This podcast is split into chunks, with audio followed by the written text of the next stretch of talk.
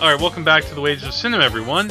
Uh, on uh, this week, uh, the list, uh, as usual, Andrew talks about a movie that I've given him to watch that he hasn't seen, Right. and, And, Andrew uh, gives me a movie to watch that I have not seen that he Right. has seen. And um, this week, uh, we continue uh, onward uh, into uh, kind more into a little bit of modern films. I guess Yeah. we could talk about films in the past thirty years as being modern, and which we I think take an can. excursion into auteurism. Auteurs, of course, are filmmakers with a very distinct vision. They they usually d- they direct, they write, they often Act. star yeah. in their own films. Yeah, not that not that we are not that these are the first auteurs we've talked about. If No. anything, I think this year has been kind of an experiment in me giving you auteurs. Yeah, basically, Yeah. because I, I, I'm basically A little compared to you, deficient. a film illiterate. no, well, you there are a few that you could watch and that we can get you going. But All right, sweet. Uh, so the point is, though, we're going to talk about a movie which does kind of fall into this auteur category. And interestingly, I'm gonna I'm gonna maybe try to find some correlation between our two movies because I feel like there are a few, even if they aren't uh, seen easily on the surface. So let's get started. Uh, Andrew, you watched Spike Lee's Do the Right Thing. Yes. And this has a ton of stars. Spike Lee stars in it. Yes. Uh, but it's also got John Turturro, Yeah. you know, which makes up for anything he did in the Transformers films. He's done a lot of other movies that I think makes up for the Transformers. He was in films. Fearless. Oh yeah, another. act- Okay, I, I'd forgotten about that. Yeah. Uh, Samuel L. Jackson as the DJ. Oh yeah, Uh, Martin Lawrence. yeah. It's funny when His I first film appearance, Martin Lawrence. when I show this movie to my students, the two people who get like a oh are Martin Lawrence and Samuel L. Jackson. Yeah. And also, i- in the beginning credits, introducing Rosie Perez. Oh yeah, her first movie. Yeah. Yeah, she she somehow came in and surprised these folks. Um, and silence your phone. Um, so, uh, yeah, and there are a lot of other people who you may or may not recognize. There's this actor Giancarlo Oh, Esposito. let, us not forget um, what's his name, Ossie Davis, Ruby D, Ozzy Davis from Ruby D. Um, and uh, Danny Aiello. yeah, we meant yeah. I Don't you can't leave him out. Um, I'm sure there are probably a few others um, that we might be forgetting. Um, there's actually this comedian named Robin Harris, who's one of the guys on the uh, uh, on the you know sitting around on the corner. yeah, I rec- he's the guy in the middle, isn't he? Yeah, well, do you remember the movie Baby's Kids? I remember it in principle. well, it was an animated movie where, like, actually he died uh, like, very not too soon after making Do the Right Thing, but he did this stand-up bit about babies' kids, and for Yeah. some reason that got translated into the movie. All right, well, we're wasting time though. Let's talk about the movie because I th- this is a movie that I think is so important. Yeah, Do the Right Thing takes place in the uh, the, the Bedford Stuyvesant uh, Section of Brooklyn. section of Brooklyn. you yes, know. Uh, you know, in the late '80s, this film was made in 1989, yes. and As as they, it literally the first words you hear in the movie are uh, Public Enemy singing 1989. yeah, and it's just a a hot day, and it's a day in the life of this neighborhood where things start tense and they go horribly wrong. Well, not just hot. It's the hottest. You know, Yeah. there's a shot that pans across all these newspapers just so you get the point that we're in that you're in a heat wave. Uh, temperatures have been in the 90s for God knows how long. Um, at best, you know, this is also at a time when uh, context counts, so not everyone had an air conditioner. No, Uh, it seems like nobody did. yeah, and this was in the t- time before New York City really bounced back Yes. from now, to be fair, whatever Bed- happened to it in the Yeah. '70s. Well, Bedford Stuyvesant has always been a neighborhood that's been not the greatest. Like even uh, it actually pops up in a Billy Joel song. Yeah, I walk, through Bedford, Stuy alone. you know, you may be right. Yeah, it w- I, it's it's the ghetto. Yeah, so it, it takes place in large part. Uh, there are a lot of stories in this movie because you're following the lives of these people on this, but basically on this block or couple of blocks. and as we said, nu- numerous stars, a ton of characters, yeah, and and yet it's never hard to follow at all. No. I was actually wondering if this had any sort of roots in the theater. What, what do you mean? Like it was a play? Like if it was a, if it was adapted from a play, and I don't think. how it would was. you make? I don't see how this could be performed on a stage It because there's feels- it, it feels feels too cinematic for that. But, well, it doesn't feel stagey like a play does, L- like a play would be, like in some adaptations. Like some some plays are ad- adapted into film, and part of the process of adaptation is taking something that's meant for stage and putting it in cinema. And s- if you do that really well, then you wonder how it ever could have been a play at all. But then sometimes you don't do it so well, and it feels pretty stagey. Like Dial M for Murder, that movie. Yeah, It, it, I and I, but I felt like the way it was written, the way like so many different characters like talk to each other one on one. Like there could have been like three people on the stage. at Well, one what time. you're- but what- it's but it's definitely a movie. you're now. it's n- it's theatrical in its presentation. yes, down to how the camera moves, the music, yeah, um, yeah, how characters talk. It's heightened. You know, it's like even though these, it's taking place in what you imagine as real places, you know, like a, a pizza place yeah. and a corner store and, and, and like a convenience store and apartments. There's You- you could there's prob- an energy to it. yeah, and you could probably easily adapt this. Well, maybe not easily. no, you could, nah. I, I feel like you could. There, there are some moments though that make it. I mean, well, I don't know. We can get. To, we might have. We could talk about the ending. That might be a little difficult to do on stage. Yeah, Uh, I mean, it's all right. Well, let's let's get. We're getting ahead of but ourselves. it's all about. It's all about the- It's all about race. Well, Spike Lee again. He plays this young pizza delivery guy for Sal. Mookie. Mookie, good old Mookie. Um, and uh, he works for Sal at Sal's Pizzeria. Sal's been in this neighborhood basically for a very long His time. sons Pino and Pino and Vito. Vito, they work for him. Pino hates working at the pizzeria. no, no, no. Vito, I think, is the No, oldest. Vito is the younger one. Oh, John okay. Turturro is Pino. Okay. Uh, Wow, and I just watched. This I don't movie. think we could go through all these characters. we can we can go through them quickly. I mean, Ozzy Davis is Demare, yeah, who's basically the the village drunk. yeah. Uh, Ruby D is mother's sister. she's she's like she owns an apartment building. and She's she- she's kind she- of like the sage. she's the landlady. yeah yeah. She's the landlady. Uh, Mookie also has a sister. Um, Rosie Perez is Is Mookie's his baby day. Which I wh- one of the things I love about it is that they don't reveal that right away. yeah? when they first introduce her, she's just you know a loud Hispanic woman who has this kid, she's arguing with her mother about Yeah. babysitting. and it's only eventually that you realize, oh wait, Mookie, that's oh that's his son, Yeah, and he's not around much. no. Well, he works. He, he earns two fifty a, a week at a pizza Something place like that. delivering. Now, now let's talk about what sets off the main conflict here, because again, you talked about it's all about race. So why are there no brothers on the wall? Yeah, man, why no brothers in the wall, Sal? Why, why no brothers, man? Yeah, You know, I see all these Italians hanging out with black people, And and when you, when you have your own pizza place, you can put your brothers, your sister, your mother, your father's, whatever you want. You, yeah, it seems like the dialogue here definitely stuck to you. Yeah. Um, There's so many quotable lines in here. Oh yeah, Like Ozzie Davis, he he he he says, "Hey doctor, re- remember uh, to always do the right thing." that's it. That's it. Yeah. um, then oh, and of course, Smiley. oh, and uh, Radio Rahim. Radio Raheem, who Who doesn't is- say much. No, but he does he's- not. Like he, I kept every time I watched the movie, I wonder. So what does he do with his day? Does he just walk wondered around that with his too. boombox? he doesn't work. I mean, you get why he's called Radio Raheem, yeah, because he and has, he the has radio. money to buy batteries for his for his ghetto blaster. But i- i- Is that what you call it? I thought it was just a boombox. it's both. I don't know. I thought Ghetto Blaster's a gun. really? Yeah. Maybe. Well- oh. all right, but the point is, You heard heard it here from Whitey, folks. well, yeah. Now, it, it, it's in mentioning um, one of Roger Ebert's great reviews is I'm gonna for look that up. uh, "Do the Right Thing," yeah, and he talks about how you know you look at you know the whole conflict around the wall, and that perfectly encapsulates a problem with the discussion with race in this country. It's like, okay, why aren't you putting brothers on the wall? Well, it's my place. Well, you know, this is a neighborhood f- with black people. Why you have Italians? It's my place. You know, if you want your own place, get your own wall. It feels like a lot of the racial discussion goes back to that place. yeah. And you're But- showing me a picture of a ghetto blaster, and it, okay. it's a fair radio. Um, All right, but but here's the thing.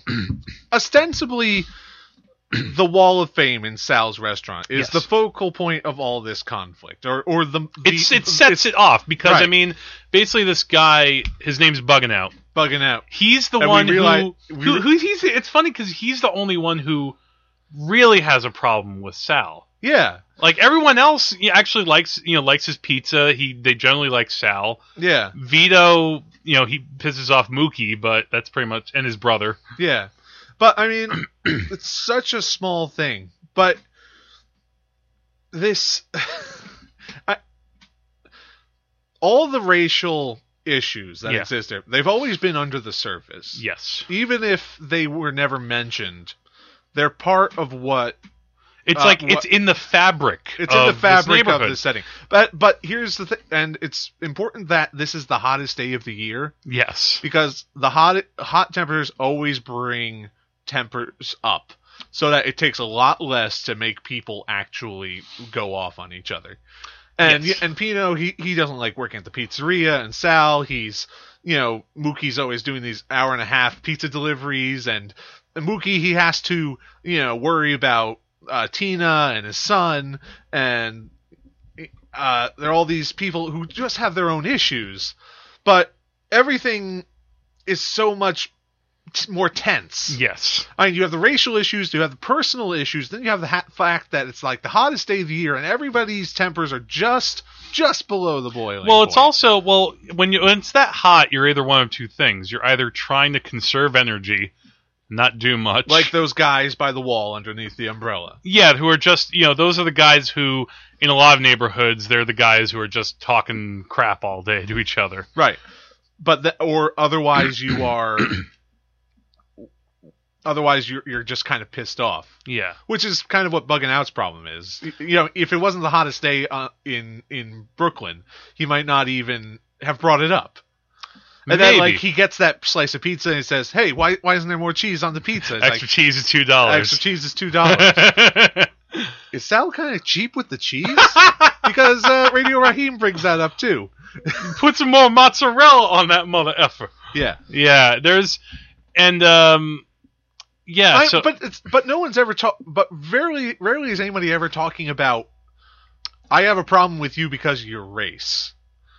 That exists, but See, it's I not- think I feel like Pino says that. he says that. Although what's great about him, but Pino I, doesn't get into an argument with Mookie about that. no, no, no. What what's great about them is they have the scene where Mookie asks him about all of his favorite people, Magic Johnson, uh, Prince. Prince, no Bruce. But it's all of his favorite people are black people, but he hates them, and he tries to justify it by saying, "Well, I mean, It's they're not different." really black. That's different." They're and Spike Lee gives him a look like, "Really." Yeah. Um, and of course, all this leads up to a huge confrontation just as Sal's about to close up his shop. Right. And now this is this is the real part where tragedy comes into it. Yeah. I even like, if- because a lot of the movie's funny. Yeah, I mean, and it's just everyday life, and then things turn tragic, and the and part of what makes tragedy tragic is that there's always a way out. Yes. Like if if if Sal had just said like at the beginning when Bugging Out was asking why are there no brothers on the wall, if he s- if he had said like, eh, maybe I'll think about it. Then it would have been a big thing. And if and if bugging out had just like if that guy hadn't stepped on his sneakers, or if he had just been like, "All right, I'll stay away from the pizzeria. I'll let this blow over," nothing would have happened. Or if or if, or if, uh, although with Radio Raheem, it's interesting because I mean he comes into Sal's place, and to be fair, he is kind of a disturbance. He is kind of obnoxious. Yeah, he has this loud music playing, and it's like two slices. Yeah. Um, and, And of course, then what happens? and, uh, and if he- he Sal just- hadn't opened up the pizza restaurant to let four more people in at closing time, see what what you're exactly saying. If he hadn't done this, if he hadn't done this, like Roger Ebert talks about this in a review, and around and around we go. yeah, It's like this circular thing. and no one set out to have what happened happen. I mean, we can do spoilers right now, can't we? Please, uh, I think. Well, yeah, we have to. I uh, bugging out comes back with Radio Raheem, things escalate, and Uh, Sal, and Sal destroys ra- radio's radio. he destroys the radio. Radio Raheem tries to choke him to death. The, a fight breaks out outside. the police, the police come and- they accidentally kill Radio Raheem. And well, the police accidentally. They, I no, but but that's again. Well, that's no- another None matter. of those police were looking to kill Radio Raheem. no, no, not exactly. Well, Well, it's just he's a big guy. you could say that they could have let him go like, Probably sooner. yes. again the same situation that's happened in the past couple years with people getting dying by police. Yeah. You could say it's an accident, but and then it all Yeah. leads up to then they take Rahim away. and then there's there's a riot. they destroy well- Sal, Sal's Pizzeria. Oh no no no no! You're leaving out the key part. Who throws the the trash can through the window? yeah, Mookie. Mookie. Why did Mookie throw that trash? can? Ah, See, this is it's funny that Spike Lee always brings this up in interviews. He always says, "Man, people always ask about why why did why did Mookie throw it through the window. People don't ask why why did the cops kill Radio Raheem." But that's easy. To, like once, the, once, once. Ah. yeah, let me hear what once you have that to say about fight that. starts, Yeah. everything is out of control. yeah, I, e, everybody's running on emotion. It's wrestling. It's a fight. Then the police come. They're just trying to save Sal. Us ostensibly, if we're if we're looking at this from like a distance. well, that, trying- that's kind of taking out certain racial elements Yeah. in it. I mean, white cops do kill a black a big black guy yeah, who, in a similar manner, like Eric Garner in Staten Island, yeah. I- but. but but once you but get you think into that- that, moment, I mean, it's hard to control anything because you don't- everybody is this big pile. There's a group crowd so let me- watching. So let me ask you this question: Do you think that Mookie is not part of that? Like things have calmed down and he just re-escalates it? I don't know. I mean, because everything yeah, every- that that is the like the it mystery was- of the it was movie. in this lull yeah, that where like Radio Raheem was dead and they took him away and everyone's just kind of nothing's happening. yeah. People are yelling at each other a little bit, but nobody's doing anything. And then Mookie just comes up and throws this trash can through the window, and then the riot starts. Yeah. Like maybe I, I I guess the only thing I could think of is that maybe he thought, okay, something is about to happen here. The people in town, you know, in on the block, they're yelling at Sal. There's still a lot of tension. What's going to break this up? Uh, I know we're going over our time limit, but all right. So final thoughts on Do the Right Thing. Ah man, Like I- if you can bottle it up in 30 seconds, Uh, it just feels like the most real movie I've seen in a long time, real movie. So like addressing a lot of issues and stuff. but in an honest, authentic way A lot where nobody's preaching to you. It's not like Crash. Yes. Yes. and it's not some, and it's not just some TV horse hockey. Horse hockey. Yes, you heard it here first uh, time. Um, it's not TV horse hockey. yes, it's not TV horse hockey. It's like Andrew Lee's of playing Wages with. of Cinema says do the right thing. not. I'm All glad you liked it. I was I was curious what your reaction was going to be. Um, This movie's terrible. like because I, it's a movie that I show whenever I can to my students, and it's Yeah. it's funny because this time when the, when it ended, one of my students came up to me and said, "I don't get it." and they left. And I kind of Hey. wondered, and I kind of thought to myself, what? What is there not to get? but that's it. But maybe that's what. Maybe you're pointing to that. There is a lot of stuff you have to process. Mm. You need to have a discussion about it. All right. All right, so let's get on to our next movie, which I watched uh, that Andrew gave me. Um, this movie is called Last Night. Right. Came out in 1998. Yeah. Now this, unlike Do the Right Thing, I mean, Do the Right Thing kind of was huge when it came out. That was one of the big movies of the summer, not just the year. Like it, even though it was up against movies like Batman and Indiana Jones, you know, Do the Right Thing got a lot of press. Mhm. Whereas last night, it came, it went. I'm not even sure if it got a U.S. release. Um, Mm-hmm. It is a Canadian film. very, oh yeah, very Canadian. It comes from this director who also I think is an actor. His name's Don McKellar. Yeah, he And- played the lead in this. yeah, he's the lead. Um, there's there are some people here too. I mean, it's interesting watching this alongside Do the Right Thing because they're both ensemble pieces for the most part. Yeah. Um, they address they they're set in a very compressed time frame. Yeah. The characters you could say are under v- duress Yeah. in in the circumstances of the story. On, on one hand, you have a very hot day. On the other hand, you have the end of the world. The literal end of the world. Now, I, I have so, a the, so let's just recap. This is a f the film's premise is that the world is ending on this will, on this very day. It will end at midnight. Yeah, we're looking at the last six hours of the world Yes. in like this little. I guess it was Toronto or something. it was Toronto. Yes. I, I I thought so. It- yeah. And the main character is Patrick Wheeler. Yes. He's trying to live out his last last hours the way he wants to. Yeah, he doesn't want to hang out with his family because his family makes things very awkward. Oh yeah. Uh, like a lot he- of awkward conversations in this movie. Oh God! It, it, you know what it reminded me of? I know you haven't watched the show, but it reminded me of the show Louis, and it's the kind of I've thing seen where an episode. You've shown me one. okay, good. Well, on Louis, the thing with that is you watch that show and you laugh like it's the kind of show where you laugh even though a character is crying. Yeah. It's that type of thing. Like there's a scene where they're at he's at the dinner table with his family. And his mother is like openly weeping, Yeah. and yet it's kind of funny It- just because of how no one's reacting to it. Everyone's just trying to eat their dinner yeah. and it, it comes after like a lot of te- awkward words have been said. Right. Um, there are a lot of other characters. So there's also, um, oh, I didn't get Sandra right those Oh. name. Well, Sandra O is actually just named Sandra. in Yeah, the story. That's pretty convenient. She's trying to get back to her husband because they have kind of a suicide pact. And her husband is? Oh, David Cronenberg. Yes. Okay, I I thought so. Yeah, I I was wondering if they were the husband and wife. I at first I didn't see that connection.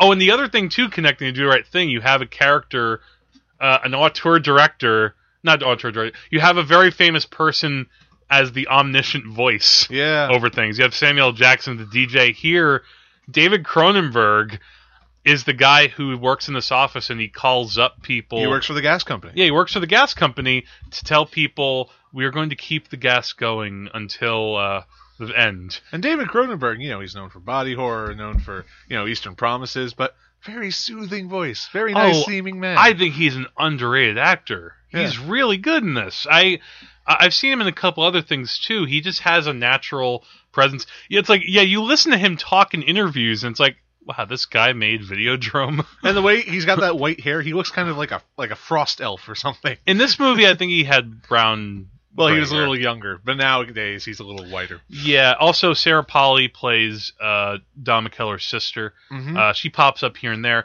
And then there's also another actor. I didn't get his name. Maybe you did. Um, you mean the character's actor? well, Or the an guy, actress? the guy who's having sex with Craig. everybody. Craig. So you also have uh, uh, Patrick's friend Craig, who has this whole plan to have sex with fulfill all of his sexual fulfill all of his fantasies. sexual fantasies. Um, and he's going through a checklist. the first scene you see him like a, a woman comes to his door and and he's talking it's like I, you're beautiful i'm not just having sex with you because you're black and she says don't lie yeah. and then he has sex with his ol- with his like Yeah, middle school french teacher Oh, was that who that was? Yes. Okay, yeah, 'cause she's an older woman, and then he's his plan is that when midnight comes, he's gonna have a mutual orgasm yeah with the woman he's having sex with, who also ends up who who was working in the office that Cronenberg was in. yeah they wrap up all these all these stories pretty nicely Yeah, so what's interesting to me about this movie, uh, I know how like I feel like sometimes a movie doesn't necessarily have to tell you everything what it's about. you're right simply just how it can go about the details and characters. So in the case of last night, I, I don't know, maybe I missed it, but I felt like they didn't really come out and tell you exactly why the world is ending. no they don't But they but you can infer certain things. Like for example, and it, it, it plays it, it- it plays kind of a mind game on you because when the movie starts at 6 p.m. and it's it's it's bright out, It's day. it's daytime.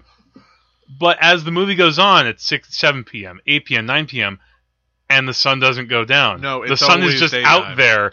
So that's something you wonder, wait, what's going on here? The sun's not setting. it's also pretty convenient that the world is going to end at midnight I mean, again, you I have to wonder if you know part of the sun not setting is uh, you know a clever screenwriter trick, but part of it's also budgetary, so Well- they didn't have to shoot at night. it's a pretty effective thing I Oh mean, no, no, it is because you don't have because you can read into that and you can suddenly fill in the blanks for yourself. You could think, well, maybe the sun is coming towards the Earth or something, which which wouldn't make quite a lot of no sense. it wouldn't make any sense maybe the moon is gone. I don't know because you, you, also know the moon doesn't control the night right Yes, no. It, all right but, the point is, the sun doesn't set, so that is really eerie. yeah Also, um, I think, and the movie does a pretty good job of um, uh, you know, showing this like landscape that's kind of become you know becoming desolate and you know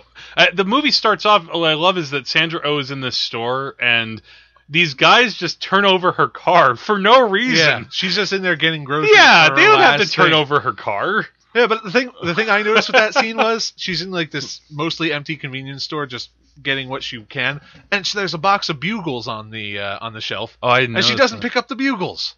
Who would not get the last box of bugles on the last day of Earth? i guess you would No, I, I would. that's what i meant to say you would get that box Uh, bugles, they're awesome. All right, Really? But so this movie, it's this is this is like yeah, it's a very awkward comedy, and But yet it's it, yet it's serious and too. it's also very stoic.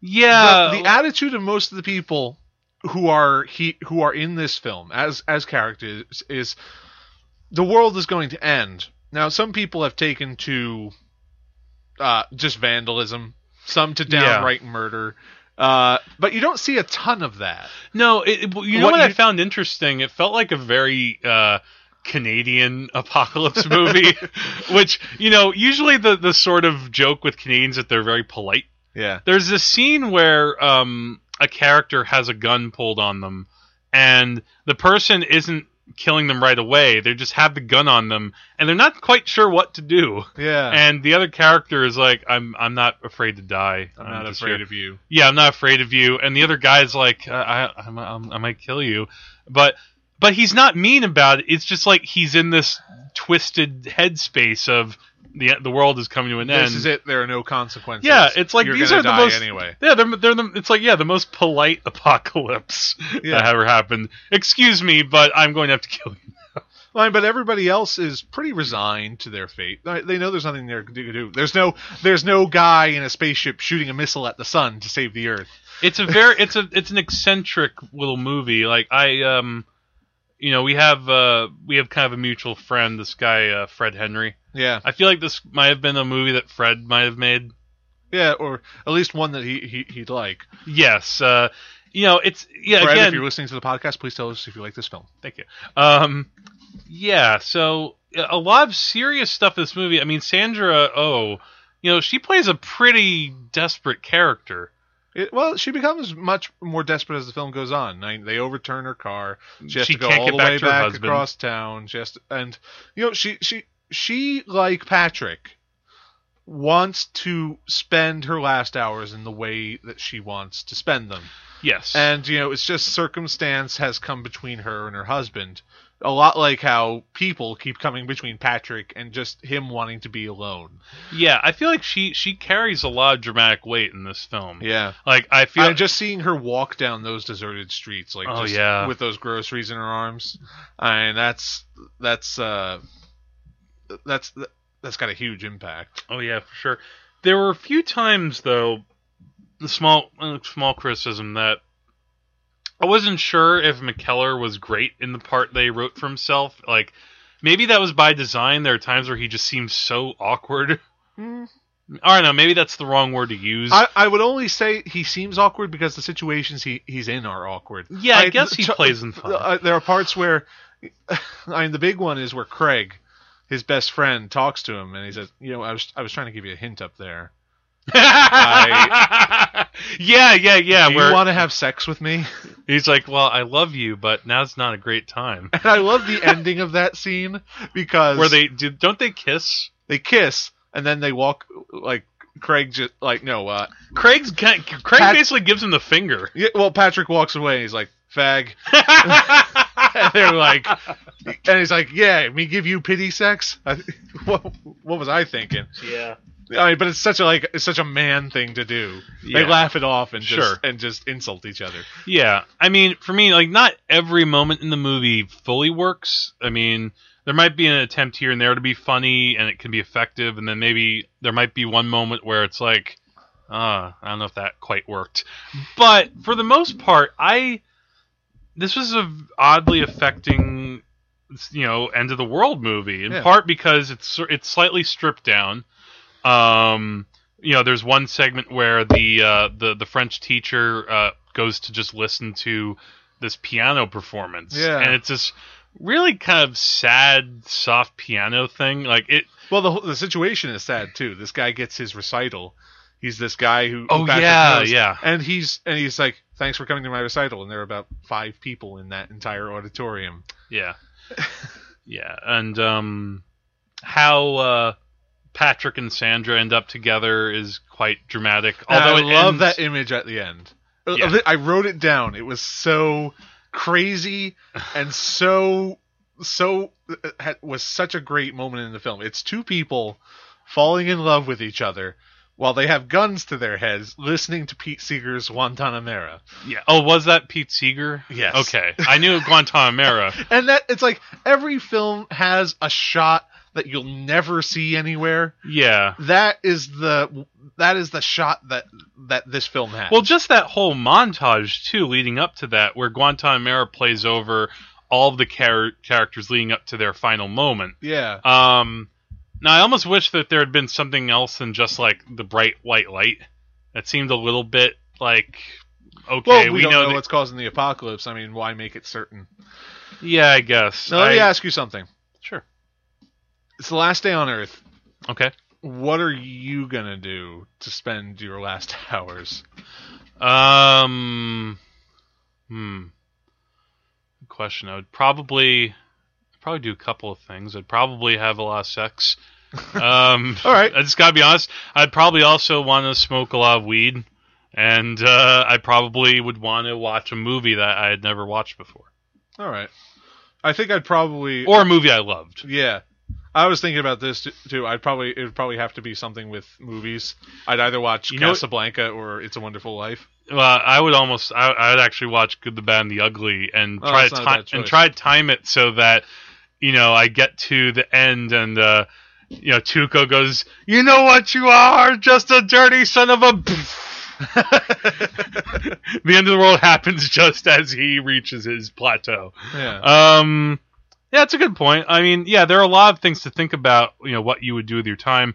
What I will also say about this movie too is that it reminded me of a movie that I'd actually seen a few years ago, but this was better. It was called "Seeking a Friend at the End of the World." with Steve Carell. yeah, with Steve Carell and Keira Knightley, and that tried something a little similar to this, where it's less about you know things with the apocalypse than just about what kind of human connectivity occurs.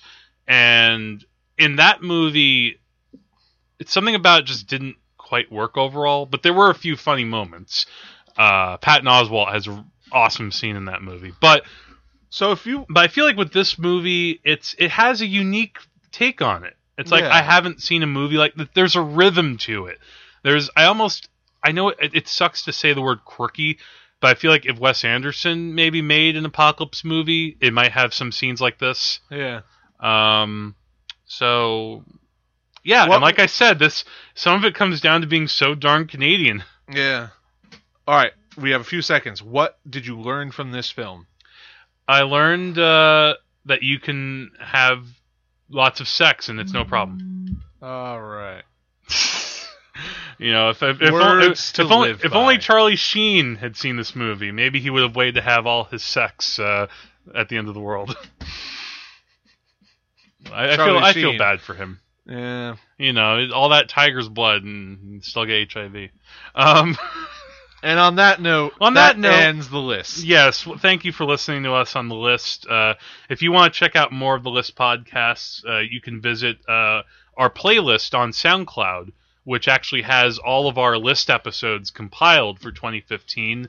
Uh, so if you want to skip around, you can see you know other time periods that Andrew and I have talked about, and uh, you know you can uh, like us on there, or you can check us out on iTunes. On either way, hopefully you're listening to us, and uh, we hope you continue listening to us. All right, when we come back, we're going to talk about a certain movie mocking show which may be making its comeback soon.